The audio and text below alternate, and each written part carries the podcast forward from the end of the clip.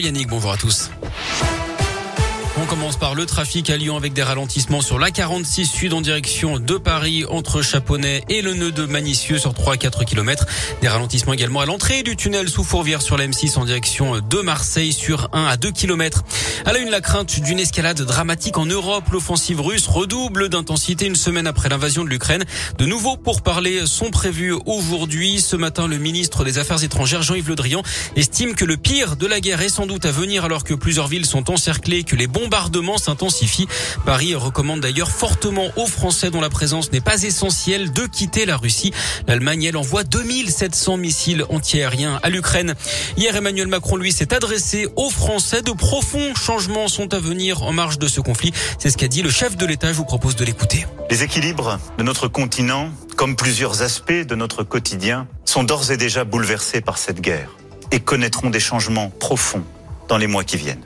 Ces événements n'auront pas seulement des conséquences immédiates, ils sont le signal d'un changement d'époque.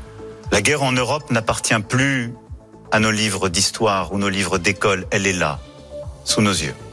La démocratie n'est plus considérée comme un régime incontestable, elle est remise en cause, sous nos yeux. Notre Europe a montré unité et détermination. Elle est entrée dans une nouvelle ère il nous faut poursuivre. La solidarité s'organise avec des collectes organisées un peu partout. Hier, un premier convoi humanitaire est parti pour la frontière ukrainienne. Deux camions de 26 tonnes chacun qui ont pris la route depuis Mions, près de Lyon. Deux restaurants russes ont d'ailleurs été menacés à Lyon d'après le progrès. Les propriétaires des restaurants La Volga et le Roi Alexandre, situés dans le troisième arrondissement, ont reçu une lettre anonyme lundi leur demandant de quitter la France dans les plus brefs délais, mais aussi des appels anonymes les menaçant de mort. Des plaintes ont été déposées. Ils sont soupçonnés d'une dizaine de cambriolages. Quatre hommes originaires de la région lyonnaise ont été entendus par la police. Lundi, leurs traces ADN ont été retrouvées dans un magasin d'optique, puis dans un véhicule près de Rouen, dans la Loire. Ils auraient également sévi en Saône-et-Loire et en Haute-Savoie. Deux d'entre eux auraient reconnu les faits. Ils seront jugés en juin prochain.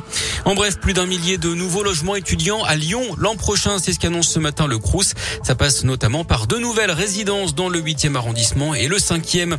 Le coup d'envoi du salon du roues aujourd'hui à Lyon. Ça va durer jusqu'à dimanche. Eurexpo, 70 000 personnes sont attendues. Radio Scoop est partenaire de l'événement. En sport et en rugby, 6 Lyonnais dans la liste du 15 de France pour affronter le Pays de Galles le 11 mars prochain au tournoi des 6 nations. Bamba, Cretin, Ray, Taofi Fouenois, Couillou et Barassi.